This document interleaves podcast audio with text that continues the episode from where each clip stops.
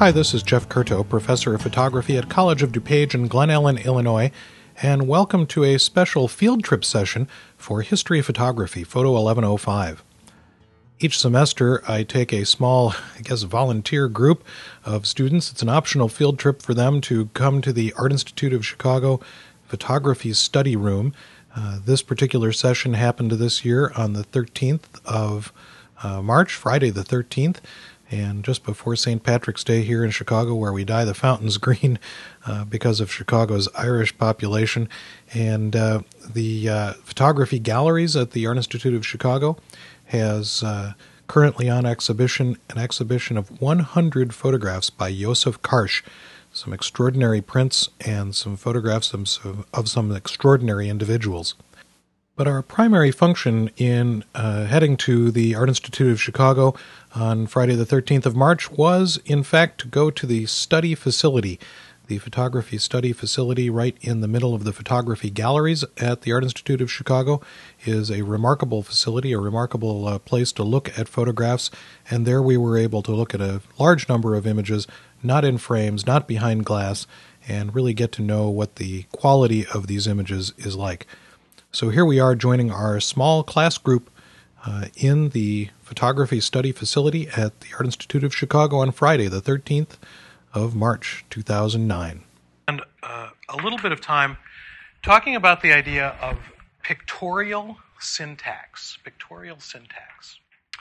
And uh, just to kind of give you a sense of this idea of how meaning happens and maybe to give you some tools about thinking about how meaning happens, and also to give you some tools to kind of look at these photographs in a certain way, uh, for in a, in a certain way with a certain sense of perspective. And of course, one of the reasons we have a course like this in the photography department is not only to you know sort of learn a little bit about the history of the medium, but also to learn a little bit about where we are in the history of the medium and about what to look for when we look at things and how to kind of contemplate what we see when we see it. So um, when I uh, contact Newell to ask her about, you know, bringing a class group here, uh, one of the things that I do is, and in fact, she's got the Jeff list now, uh, so uh, so she knows kind of what I'm what I'm looking for. But I, I ask her to bring out an overview of processes throughout the sort of history of the medium. So, you know, we had the chance to look at that Talbot uh, salted paper print uh, and the daguerreotype and the autochrome, uh, you know, which are now away for the reasons that we've mentioned. And now, if we look at what's up here, we have a variety of processes. I also wanted to mention, and I don't know if Newell may have mentioned this when she was talking to you before, but this is an unusual, a very unusual facility. Um, it's unusual in that there are very few museums like this that have a facility like this that you can actually come to. So you don't need me. You don't need uh, to have any sort of special uh, credential of any sort. Uh, you just need to be somebody interested in photography. And right in front of Newell, right where there she is, the, doing the uh, Carol Merrill hold it up there. Uh, Newell is showing us uh, these little quarter sheets of paper that she has over there that have the hours that they're available. And um, I, I always have said uh, that I've, I think I've learned more about photography in this room than in any other single room that I've studied photography in. Uh, because being able to come into this room and sit down at one of these tables with a box or two or three of photographs of photographer whose work you like and being able to look through them uh, one image at a time, lay a couple out on the table to be able to compare them, um, and so forth and so on. And all you need to do is make an appointment. So the information about that is on the on the little sheet over there, and I, I would encourage you to do that because it's a really wonderful experience to be able to sit in here uh, with a box of images and so forth. So, um, all right. So in language, we kind of know how syntax works, right? You know, we have uh, somewhere along the line assimilated the basic concepts of how a sentence goes together subject, verb. You know, we need something to name, and we need something that that name thing does, right? We have to have those two things in order to convey meaning. But one of the things that we've learned over time is that the meaning of words is often changeable, and that the way in which we order those words changes the way in which we think about what those words mean. So, in uh, the, the grammatical syntax of, um, oh, I don't know, like, um, you know, that person is stealing my camera versus that camera is stealing my person. Um, you know, those two those two statements are both statements, but they mean something very different, even though they use the same set of words. And I like to think about language when I look at photographs because they are, in fact, a language. And just like any other language, and those of us who, you know, how many speak a, a language other than the one that they were born into? Um, you know, if you speak a language even sort of well, one of the things that you know is that there are only certain things you can say with the language that you have available to you. The bigger your vocabulary is, the more you're able to conjugate various verbs, the more likely you are to be able to actually affect communication in a significant way, right? So, what we're looking at here is a set of linguistic, syntactic possibilities. Each photographer that we're looking at here had a set of language skills and a set of syntactical rules that applied to their ability to make images in a certain way. So let's talk about how the meaning of language changes. And I, I like to use a couple of examples. One of them is the word cool. Cool, you know, if, if uh, my uh, grandmother, born in 1900, uh, were here, uh, my grandmother was a woman who was always uh, uh, a little on the chilly side. And she was also the sort of person, if she was cold, you had to put on a sweater, right? Um, so, and if she were to say, if we were to say, you know, you look cool to her, she'd go and get her little cardigan and put that on. Because to her, that word cool meant that obviously I can, you know, say, Kathy, that's a that's a cool sweater you've got on, and Kathy will understand that that that that word cool means something different, and so and the interesting thing is that Kathy knows that the difference between the two sort of definitions of that word are significant. She understands them because they are part of her cultural understanding of what the syntactical rules that make that word mean something how they've worked. Another one that I that I like because I experience it every summer. I go to this place in northern Michigan where there is a town that was established in the late 19th century called Gay. And in Gay there is a tavern which of course is the gay bar. And this was a, a, tavern established in the in the late 19th century, and of course, you know they've sort of capitalized on their on their unusual name in the middle of northern Michigan in a sort of rural environment. But obviously, the town was a happy place to live. But we've sort of completely abandoned that meaning of the word, and now it means a whole different thing to us. So, but it took a long time. It took a long time for the word cool to change from my grandmother's understanding of what it was to, wow, that's a really cool hat, to our our understanding that it is both of those things. It's cool out today, that's a cool hat.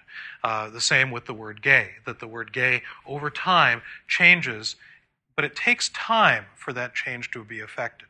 So, let's now apply that to this. And if we start looking at these things, one of the things that you may have noticed as you looked at this wall of images is that they are arranged in roughly chronological fashion, right?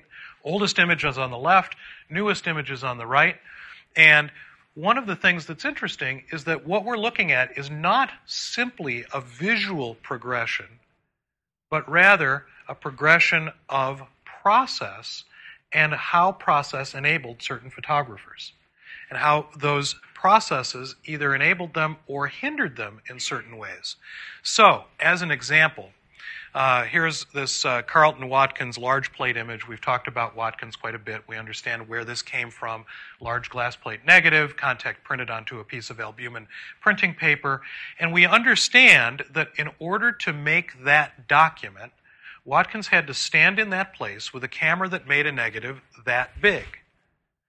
No two ways around it. There is no way during his time period, using the technology available to him, to say what he wanted to say in a different way. He has to use the language, the syntax available to him at that particular time to be able to understand or to be able to create something that we would understand as this sort of grand landscape image.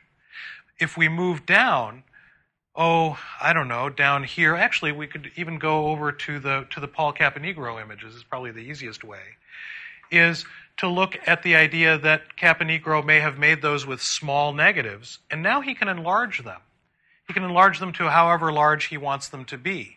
And he can enlarge them uh, that size or bigger or bigger still, whereas Watkins is stuck. His understanding of the language of photography is stuck in this particular time with this particular set of materials. The other thing that's interesting here is that if we were to look at, say, just this group of images that is, you know, roughly between the O'Sullivan and the Le Gray and so forth and so on uh, down to the end here, that what we're looking at are a variety of different language possibilities of expressing oneself. So when we look at uh, the Emerson image uh, is a photogravure. We talked about what that was, a high quality ink based photographic image. So it isn't using metallic, light sensitive materials, at least not in the final form of the print. But it is a possibility that, as you may recall, Emerson was really interested in because of what that represented. It represented something that was very similar to traditional printmaking, and it allowed him to produce something that, to him, looked like what he wanted photography to look like. If we uh, jump down here, to this Frederick Evans platinum print. I guess there must be two. There are two Frederick Evans platinum prints here. Um, that Evans is saying what he wants to say using that technology. And one of the things I hope you can you, you, get a chance to take a look at is how I had mentioned in class, even I think just this week, about platinum prints, that there is this sort of uh, I do this a tactile a tactile quality to them because unlike every or most of these other images that are uh, that are here the emulsion of a platinum print is actually contained within the fibers of the paper instead of sitting on top of it in an emulsion. So what i'm trying to point out here is that each one of these language choices is in fact stuck in time. God bless you. Is that out, all the way out there? Whoa dude was a loud, that was a loud sneeze through the glass wall there. Um, so each one of these syntactic linguistic possibilities is stuck in time, stuck in time in its own time, and we've already we've talked about this image. It might be have, uh, hopefully fun for you to see this live, kind of a cool thing. We've talked about this several times. Uh, Gustave Le Gray's image, multiple print, combination print, and of course, one of the things that it represents is one of the first places where photographers began to explore the idea of synthetic imagery, making something that didn't exist out of component parts. So, at this point, language changes and one of the things that's really, really interesting to me is how, with the words that we talked about, cool, gay, it takes this long time for the word to change, decades in some cases. And ultimately, the words change enough so that it's really easy for us to understand both sets of meanings. But with photography, syntax can change overnight. Suddenly, somebody invents a new process or somebody thinks of a new way of using existing processes, and suddenly the way photography can communicate changes overnight. Unlike language, we have this sort of amazing set of technological imperatives that at, at once limit and enable photographers. One of the things that I find really fascinating when looking at this group of images, though, and and part of it is the sort of dialogue that Newell and I have had over the years as we've as I've done this uh, this this session with students, is that you may have noted that some of the processes that are on the left hand side, the old fashioned processes, are repeated as we go along. So that when we get down here, we're still now looking at platinum prints, platinum palladium prints. Palladium, a sort of poor cousin, poor sister of platinum. Uh, it's much cheaper uh, than platinum material. It's often used as a sort of augmented metal within a platinum emulsion to keep the cost down, but it also changes the coloration of the image, uh, oftentimes to a kind of brownish color rather than uh, a more neutral color of a straight platinum print. So it sort of like serves two purposes, warming it up and also uh, keeping the emulsion at, at, a, at, a, slightly lower cost uh, in terms of the, the, the overall uh, cost of the material to produce a, a print. So why is it that Roger Vail is using platinum? He's a photographer working more or less now So he has all the language possibilities that exist. Why would he use this old fashioned method? He likes it. He likes it, says Kathy. He just likes it. And that's it, isn't it? He likes it. He likes it in the same way that, you know, maybe a, a poet may use a word that is old fashioned to describe something because it fits the way he feels about the topic that he's writing about. So the same thing here is happening over and over and over again. So, you know, and somebody had mentioned, I don't, you know, that obviously this is a cyanotype image. We'd already just recently looked at some cyanotype images being made. Well, what was, This is so much nicer than the ones that. Well, this is done by somebody who's maybe done more than one cyanotype, right? So we have some cyanotype images by students on the wall. There were some a few that were that were nice, and and we talked about how it was this process that was easily done, and therefore was very popular with amateur photographers. Um, but one of the other interesting things, and and uh, you know, if we we don't have any examples from the 19th century uh, over on the left hand side, but obviously one of the deals here is that that is this is not only a cyanotype but also a photogram. Yeah. Photogram. Photogram. You're right. You're right. It's a photogram. So the idea that that this sort of basic concept of photography that was practiced by the beginning photographers as they began to experiment with light sensitive materials is now being co opted, not only in terms of the color. So, you know, obviously, one of the big parts of this image is its color. The color of the image is significant. One of the other interesting things about what's up here is that, with the possible exception of the, the embroidery that's on uh, the Betty Hahn image, everything here is monochromatic. And yet, one of the things that you'll look at when you look at this is like, you know, there isn't anything you could really call a black and white image, is there?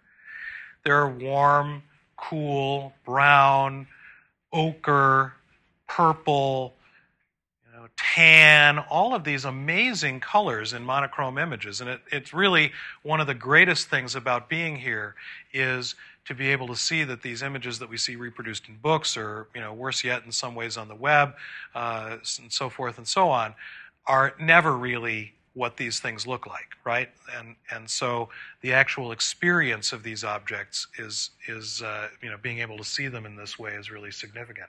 The other thing that's really significant to think about is that every photograph we look at in class, uh, with a few exceptions, is much much much larger on our screen than it is here right? So scale actually matters quite a lot. Um, and you know, if, if uh, and in fact, you know, even just looking at this Karsh exhibition, if you've not seen Karsh photographs outside of reproduced form in books or magazines or whatever, uh, seeing some of the larger scale 11 by 14, 16 by 20 prints that are out in this exhibition um, are, uh, are, are pretty wonderful. So it is pretty wonderful to see those things. So the point I want to make here is really that photographers have a set of possible linguistic, syntactic things that they can do. And yet, as new things, new technologies come along, you know, we talked about how Stieglitz was oftentimes cropping away sections of his negatives and enlarging only a portion of them rather than using the entire thing. So, and that's a technological enablement, right? It's just something that he can do that photographers before him either didn't want to take the time to do, or didn't know how to do, or uh, didn't have the right materials to be able to do. But as we now go along, we begin to see photographers who may not be using large format cameras, maybe using small format cameras and making enlarged images. And here is, you know, one of my uh, favorite contemporary photographers, the, the ParkeHarrisons. It's a husband and wife team. And we'll look at their work uh, actually coming up a little bit in class. Um, but uh, they're sort of, in some ways, mimicking many of the 19th century conventions of the way photographs look, the physical look of them. And they're mimicking not only uh, sort of the, the stylistic things, and we'll, we'll even see some places in, in their work where they're very clearly referencing 19th century photographs by O'Sullivan and some of the other landscape photographers, but they're also mimicking the sort of qualitative look, and this is a, I think, a photogravure image. So it's reproduced in ink, painstaking, high quality process to reproduce something in ink that can then be reproduced multiple times uh, so that they can, uh, they can uh, happen. Another really significant thing here is that multiple times thing. We are looking at individual images that probably exist in multiple replicas all over the world. Some of them do, some of them don't. You know, the daguerreotype that we looked at, there's one. That's it.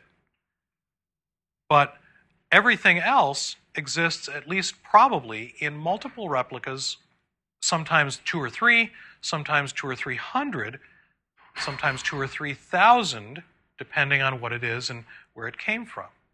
So the other part of photography's syntax is this what uh, uh, William Ivins, who was the curator of traditional uh, lithographs and etchings and so forth at the Metropolitan Museum, Ivins called this exactly repeatable pictorial statements.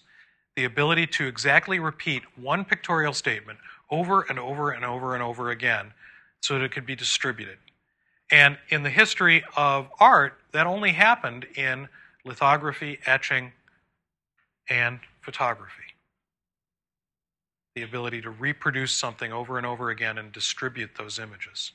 Something else that I want to just make sure that I don't forget to mention uh, is this uh, Sally Mann photograph over here, uh, which is made with wet plate collodion and then enlarged that wet plate collodion negative enlarged onto larger photographic printing paper uh, and that's what we see there. So, and of course, Sally Mann sort of playing with the imperfections of that process as much as uh, the the sort of high quality of the process that would have attracted Carleton Watkins.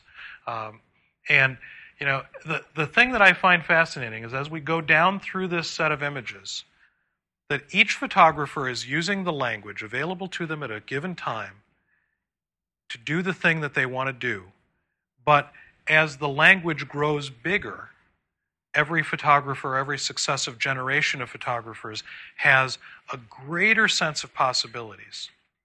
So that Roger Vail could have made these prints in silver gelatin, he could have made them in platinum, he could have made them in gravure, he could have made them in a variety of different ways.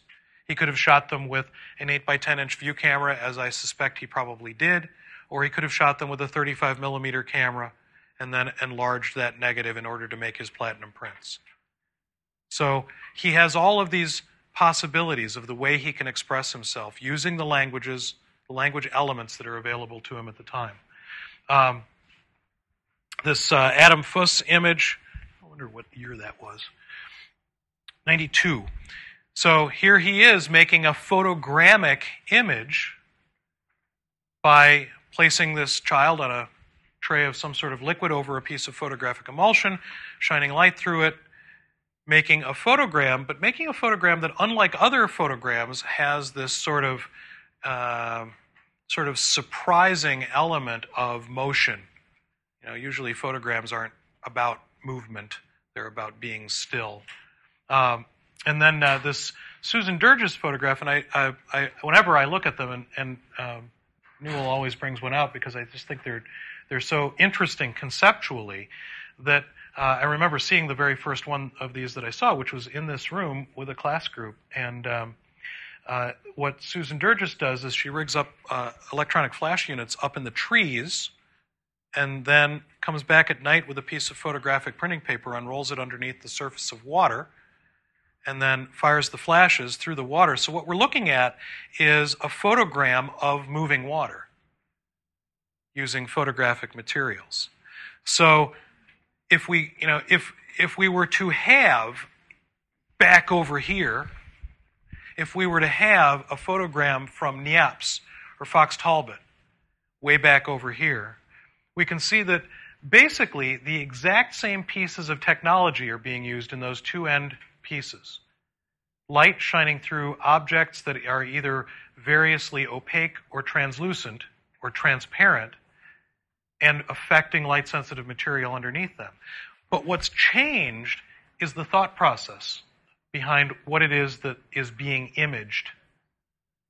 Stopping motion, allowing motion to be part of the image, creating shadow pictures that aren't really of objects themselves, creating the illusion of depth. Whereas Niepce and Fox Talbot were probably just simply pleased to have objects where the material worked. And I was pleased actually last night that that uh, uh, John Paul referenced a number of things about history and about the history of the medium and about uh, about Fox Talbot and about Niepce and about uh, Daguerre and about how these were experiments. You know, we look at the images that they made, but we have no idea about the thousands and thousands of things that they threw away, right? You know, so when you throw away your efforts of you know making photographs, you can understand that it's you're just part of a continuum of people who have made, made a mistake. You know, that's how we learn to do something new and different. So. Mm-hmm. Rolls it up, puts it in a dark tube. Sure. Takes it back to the darkroom and processes it. Yeah, I mean, I, I, suppose if it if it dried out in the noonday sun or something, it would be a big deal. But it's you know, if she just packages it in water, you know.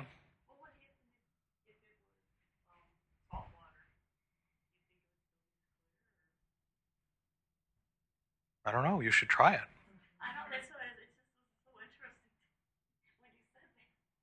I mean, I think that I think it's it's just it's one of those things where you just you know sort of slap your head and think, how just like just the thought process of it.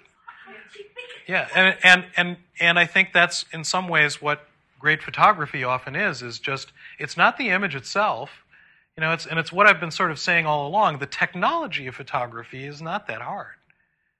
It really isn't. At the bottom of it, while it may seem like swimming upstream for you know a, year or six months or a week or whatever, ultimately it's pretty simple, and it's getting simpler every day, right? You know, it's not that hard. Um, but it's the process of what to do with it, what to say, where to place the camera, what you're trying to convey and communicate.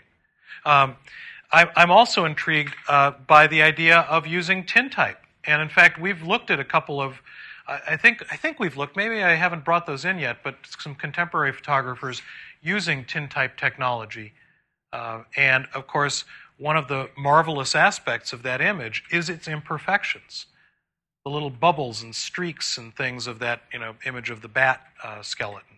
So, uh, and obviously, it's not just about an image of a bat skeleton. It's about an image of a bat skeleton with that set of feelings based on the way it looks. So, all right. That's all I wanted to say. So, brief, brief sort of a, of a comment. Does anybody have any questions or thoughts or brickbats? Throw anything at me, not at the images. Why, Newell? Why, Newell, you've changed. I have a question about the Timothy O'Sullivan. And, and the print, from what we can see without touching it and lifting it up, looks like it's been glued to or applied to that cardstock like we've seen in some of the smaller pictures that we've. Now, should I? Please do. I was just I was I was actually about to uh, to call you over. This is uh, Jim Ishka, and uh, he is. Are you, are you a conservator? Preparator. Preparator. Um, here at, in the photography department. So I, will bet you can answer that question. Yeah, if, if I can open it for you what I'm curious about is, and I'm what I'm getting at is, as a preservationist kind of a thing. I'm assuming back then everything they would have mounted the pa- the pictures onto was acid.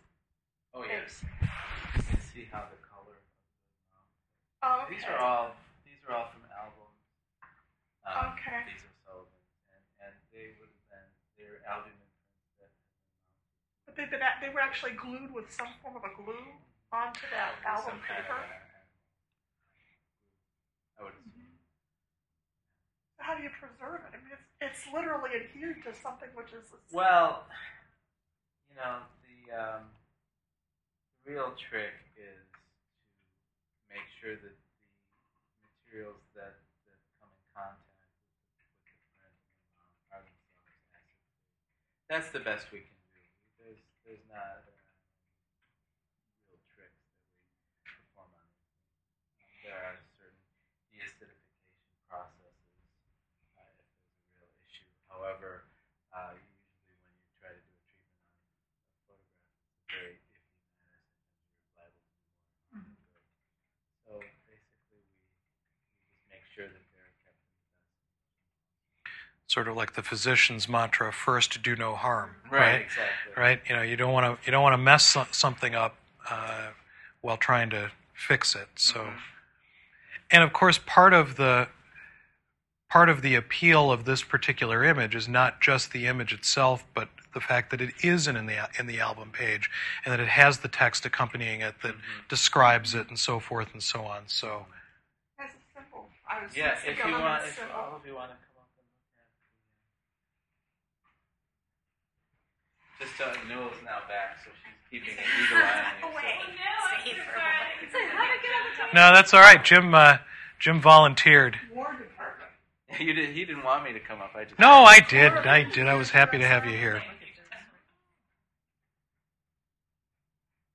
So have any of these pictures been restored? Like chemically I would changed say- to you know, a lot of times uh, I'll just get retouched. Uh, Just watch your some, back. Some retouching involved, but very, very rarely. No, most of them are pretty much as they, Oh, and I'm amazed that they look other as- than the matting. like there is some discoloration on the, the staircase one that I'm assuming is the egg. Well, yeah. And um, then, and the nine, too. the uh, albumen prints are all. I don't know. We don't One's have the. matte, One says and one says just. Yeah, How did they make matte it matte? albumen print. And you can tell, like, when you look on here, it's all shiny like eggs are, but that one's not. You're right. Um, I'm not 100 percent sure. I've never, I've never made albumen prints. I don't know much about. Have you? Have you done? Yeah, like you know, it's a long. It was a, it was a while ago. Yeah, I'm not sure what the, how the 30 years ago. formula is different for making a.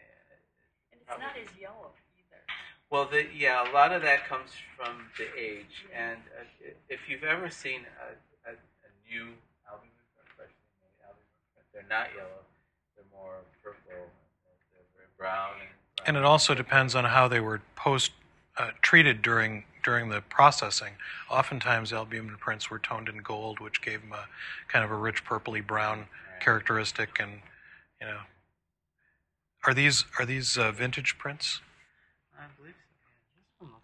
This one is in very good shape. Let's take a look. at it. Actually, we'll, we'll close this one up. Thanks, Jim. Oh, Jim's taking his Are time they to all do all stored in this stuff. mats, too? Yes, we store everything in the mats. So not everything, but most everything of a reasonable size.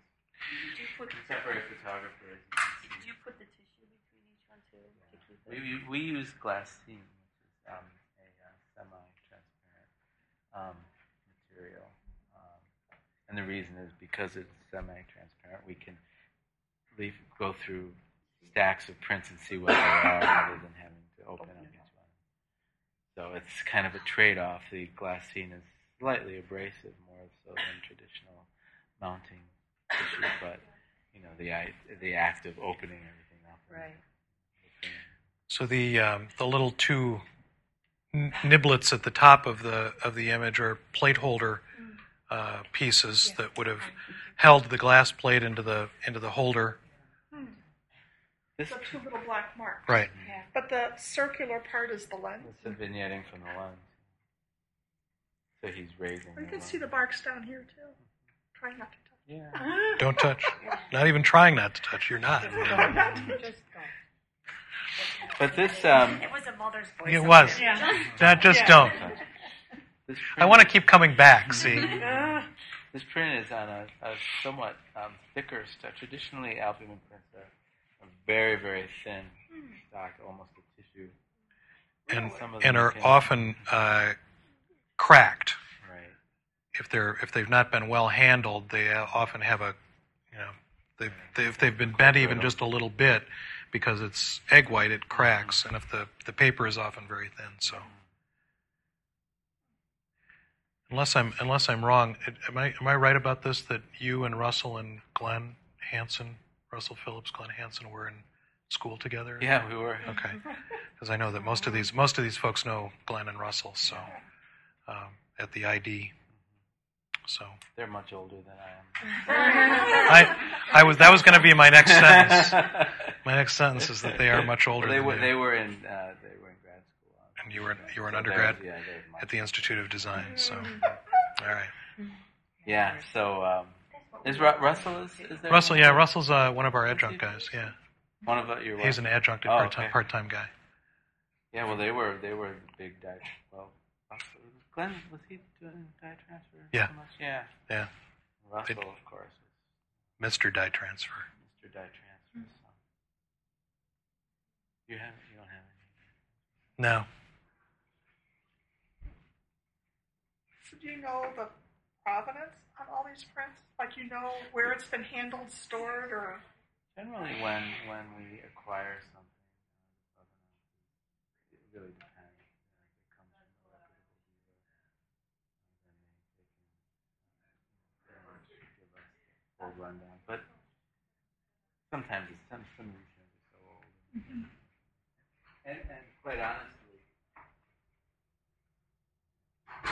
years ago, people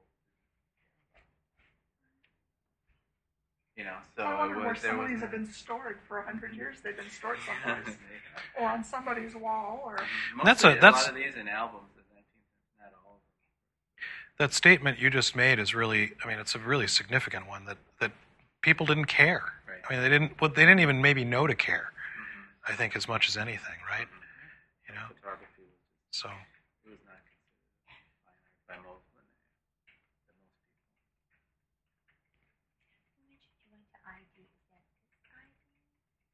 people. Uh, Institute of Design. Institute of Design, which was at Here? IIT. Oh, and in I, so Chicago. it had already moved Yeah, it no, not IIT the- yes. Back to one year. uh, Uh, the, not the Art Institute. the Art Institute, yeah, different different school altogether. But the Institute.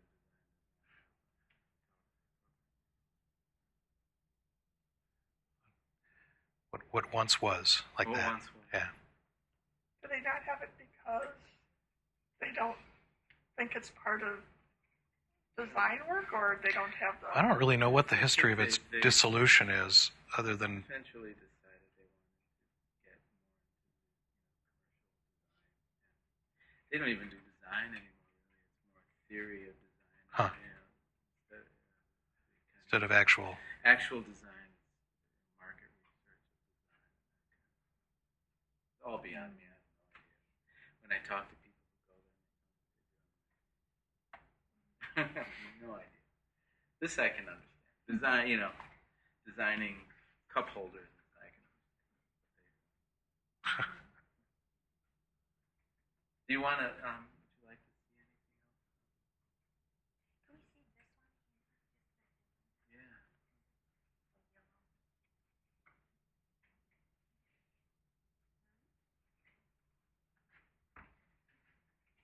I know. Oh no. Oh, it's down. Oh my goodness.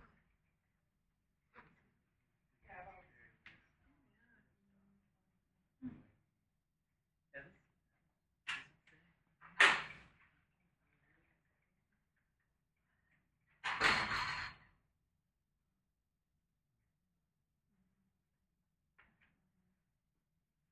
A lot of the um, Ache prints in our collection are actually carbon. Hmm.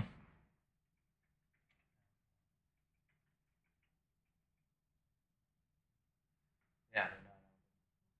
All- Uh, Made the carbon prints. Yeah.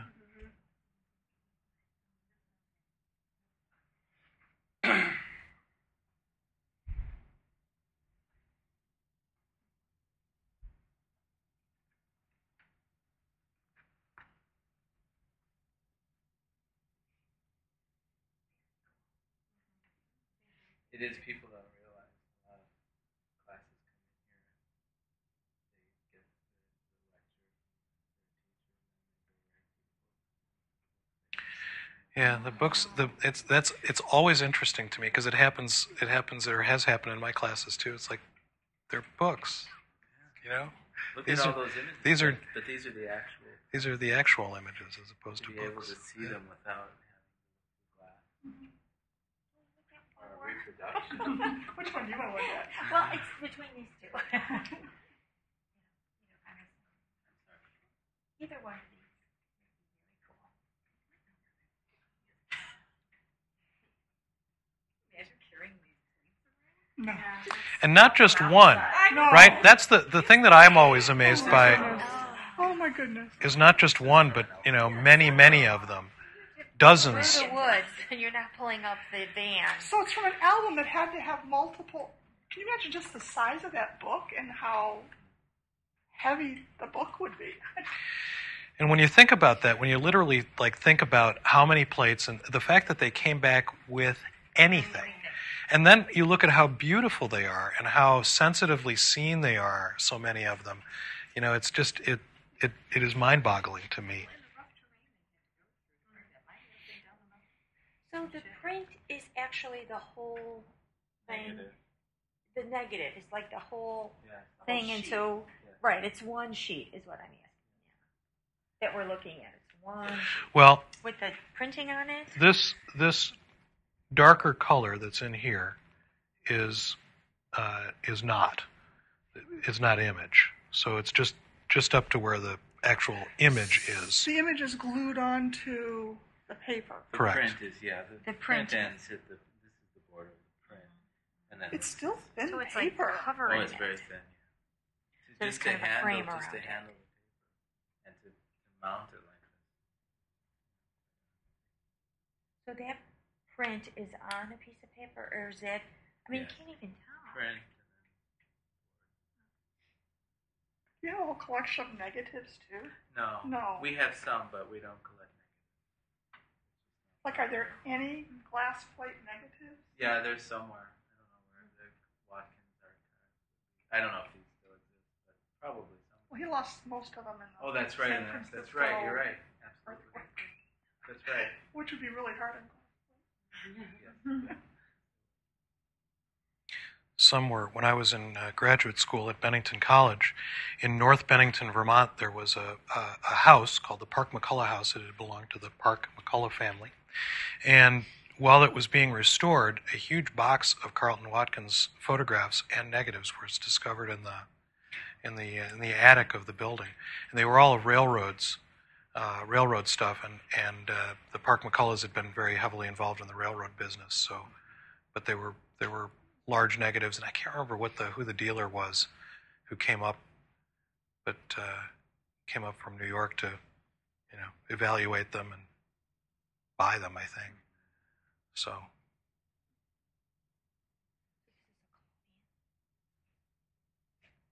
Wet plate, wet plate collodion negative, an albumen print.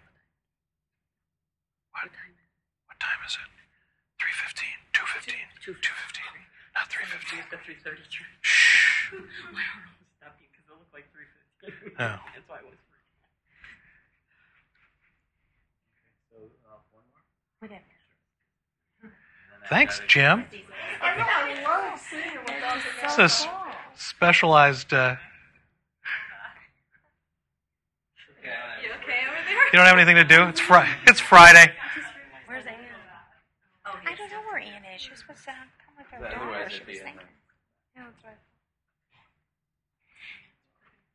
So this is a photo of your. You know what those are. You just never saw. I never saw. Yeah, they're in person. They're just spectacular. I don't think I imagined. I mean, I know you said they were a full tone ink. but I Yeah, don't they they don't. Yeah, when you when you say it's an image reproduced in ink, it doesn't really convey the sense of what it is that it looks like. So So is this the inkjet of the? Not not really. A little more labor intensive than the whole push button inkjet thing. But this ink was ink available at that time, hmm like India ink. I mean, what kind No, of like ink did they like uh, like printer's ink, right? like for newspapers. Yeah, the ink itself is not the special component of it. It's the the bits and pieces that come in between the negative and actually making a plate that gets inked up, which is the that's the sort of magical. Is labor you know, when intensive. you described it. What I was thinking about was these these old duplicator machines where there was this plastic film, and when you typed on it, it created a, a transparency in that plastic. It's kind of not unlike that. Then you put it on the drum, and ink It- went through it. Well, except that, that that there's like another step beyond that because once you've created this carbon paper, carbon tissue resist, that acts as something that goes onto the plate and and then is etched with acid, so that the plate then Okay. is raised or lowered depending on the value of what's there, and then more or less ink sticks to that. Simplified a little, but pretty close. The deeper the etching. The deeper the etching, the more the the more ink is going to stick into that etching of the plate, and therefore the more ink gets transferred to the piece of paper when it's placed in contact. So, Thank you. thank you, Jim. The History of Photography podcast is a member of the Photocast Network. Find this and other photography podcasts at photocastnetwork.com, your photography resource in the potosphere.